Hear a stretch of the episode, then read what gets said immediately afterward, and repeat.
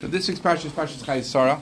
Parshas Chayei Sarah starts off talking about Sarah's the death of Sarah and, her- and her burial and the purchase of Damaris and Machpelah for that purpose, and um, finishes off with Eliezer going to find a wife for Yitzchak. In the story of the purchasing of the Maris and Machpelah, Avram goes to buy a, this plot of land, this cave where he wants to use as a burial site and he, they tell him he has to buy it from Ephron. And Ephron talks big, and at, at the end of the day, he charges Avram a lot. He says he could do it for free, but in the end, he charges him a lot of money. And the Gemara says in, in Bava Metzia, Gemara says, refers to last week's parsha, it says that uh, tzaddikim say a little and they do a lot. So Avram said he's going to go give them a lachem bread, and he brought them a whole meal. And Rishayim, the Gemara says, Oimrim harbe, Gemara daf pezayin of Bava Metzia, they say, oh, Rishayim, evil, wicked people say a lot, vafilu ma'at einam oisim, and even a little bit they don't do. Know, we know me Ephron, because originally he said to Avram, you know, he could have it for, for very little or for nothing, and then he, and then, then he just charged a tremendous amount of money. So the question is, why? What's what? Is there a connection between this concept of Rishayim saying a little, a lot, and doing nothing is connected to the to the kinyan of the Maras Machpelah? Is there some connection between that? Additionally, we find it's called Maras Machpelah, which means the double cave. Rashi says it's called a double cave um, because it's like a bias. One of the pshatim Rashi is like a bias vali al gabo. It's like a house, first floor and a second floor on top of it. Why is that relevant to this being the Maras Machpelah? Additionally, Chazal tell us it's called Kiryas Arba.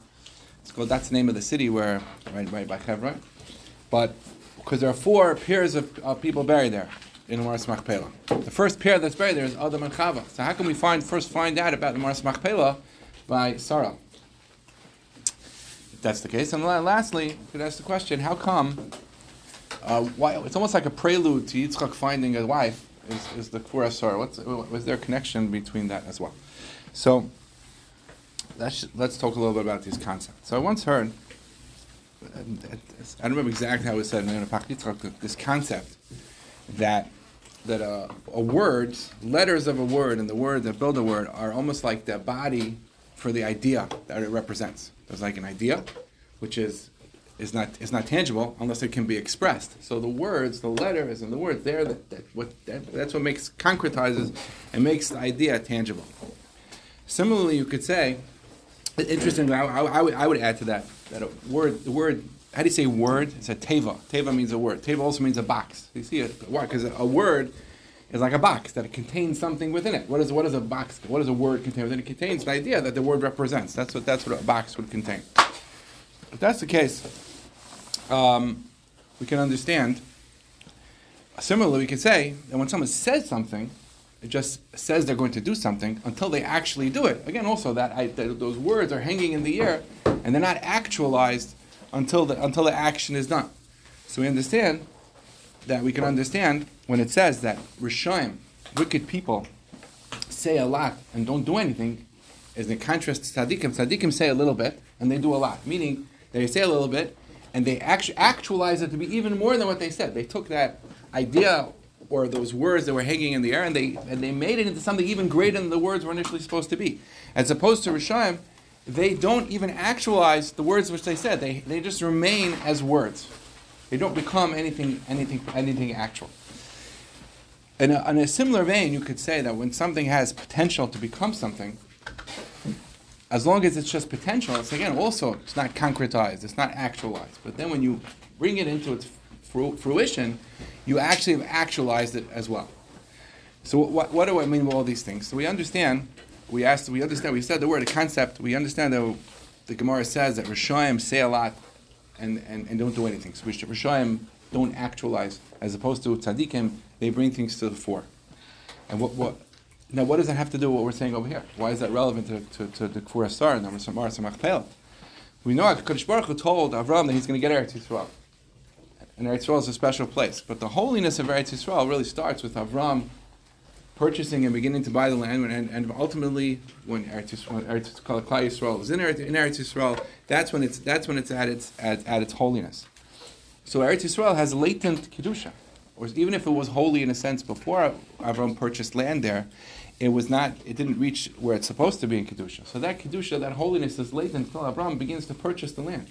This is an Echai, but the Kfura Sarah is the first land that's purchased in Eretz Yisrael. It's the first for purchase that we find that Avram bought in Eretz Yisrael. So it's the, it's, it's the time when Avram, it's the moment in time, or it's the action, it's the story at which Avram is beginning to actualize the potential Kedusha Sa'aret by making it the holy land that it is. And how does he do that? He does that by purchasing a, a place for kfura, a place for burial, for for for tremendous and holy people, for tzaddikim, for the avos and the imais. We know that a, a, place, a burial place of a tzaddik is a holy place. It's a makom kaddish. It's a place. So we see. So Avram actually. So we in this story, we see Avram taking a potential kedusha and bringing it and actualizing it and making it real, making it happen, make, making that kedusha real by buying a, by, by buying this, this, this field, by buying this cave and making it into a Beis HaKfaris, a Makam Kaddish. Who did he do it? So we asked the questions. So we asked a few questions. We'll try to start answering the questions. We asked, first of all, we asked what's the connection between. Well, we'll, we'll answer the second questions first. Why is there? Why we introduce Maras Machpelah with Sarah if Adam Chava were buried there before? The answer is what does the Torah tell us in the beginning by Sarah? The Torah Pasha starts off talking about Sarah and says, "By you, may you may it says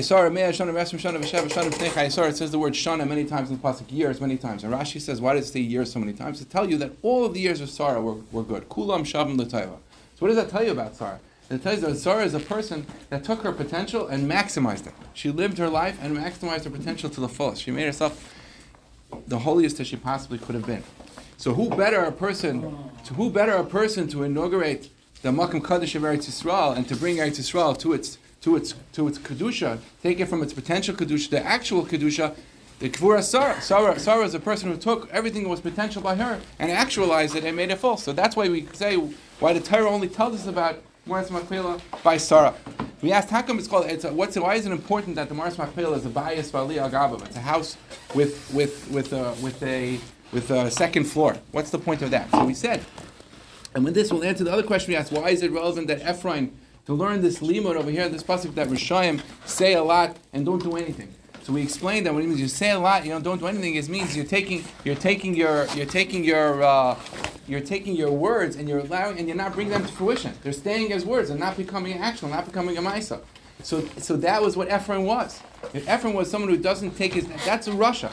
So when Avram was buying Eretz Yisrael, was buying the Maras Machpelah, he was doing the opposite of Ephron. He was trying to bring Eretz Yisrael to its fruition, trying to take it, just like Avram was a tzaddik and he says a little bit and does a lot. He was trying to take Eretz Yisrael, take its potential kedusha, and make it real, make it happen, make it be there. So if that's what it means, it's a bias aliyah agabav, because a bias aliyah is just like a tzaddik says a little bit and does even more than he says. A bias means you take the bias and you build on top of it. You don't only have a house, you build a second floor even. That's what a tzaddik does, and that's a contrast that's a contrast to Ephron and to Rishayim, who, who, who, just leave things in the potential state and don't bring it to, to fruition. Then we asked, if that's the case, what's the what's the connection? Is there a connection between the Kfura Sarah and so again? Let's just chazer over the questions. We asked, what's the connection between the, the limud of saying Rishayim saying a lot and doing nothing to, to, to purchase a Maras Machpelah? That's because Maras Machpelah was about Avram actualizing Kedusha Sa'aretz bringing the potential kedusha to reality, as opposed to Rishayim that they say a lot and they leave their words hanging and they don't and it doesn't come into anything real. And then we learn this from Sarah, because Sarah is someone who maximized the potential in her life. Like Rashi says, all of the years Rishav and Latav were good, were equally good. So we said it. That's so that's a perfect lead. We asked why is that a lead into to to to Yitzchak going to find his wife and starting Klal Yisrael, building the next generation? It's because once you have this lesson and you recognize it with that, that you have to take your potential and you have to maximize it, that's what Yitzchak was doing. That's what Eliezer was going to find Rivka, and he was and he was maximizing the kedusha of Avram, the, the legacy of Avram, by bringing it forward. As a matter of fact, we find that they gave a bracha when when Rivka left. Psakim tell us that they said to, they said to Rivka, "You should be Alpha Ravav. You should be those multitudes. Which multitudes? Multitudes. Rashi says you should be the multitudes that were promised to Avram should come from you. Meaning what? That that potential for tremendous growth that should come through you. Again, it's all about fulfilling the potential that you have. So it's a tremendous it's, and but you know, you could, for a second you could you could think we're talking about dying and reaching potential at death. That's not so fun. But that's not that's not that's that's not the case. The case it's only Sarah, you know, in fact, Gemara says tzadikim b'misasam kurim chayim. think when they're even after they're they're they're not alive anymore, we look at them as if they're in certain sense like they're alive. But more than that is that it's it's Sarah fulfilled her potential and and lived her life completely. And uh, Ram and all the others, that's how they lived. That's how they lived their lives, and they left nothing on the table, and they left a legacy for us also to take our potential and to fulfill it. And if we grab on to, to, to the Kedushas Eretz Yisrael and we grab on to the Kedushas Abbas, we can all reach the, uh, the potential that, that, that we have. That's, uh, that's it.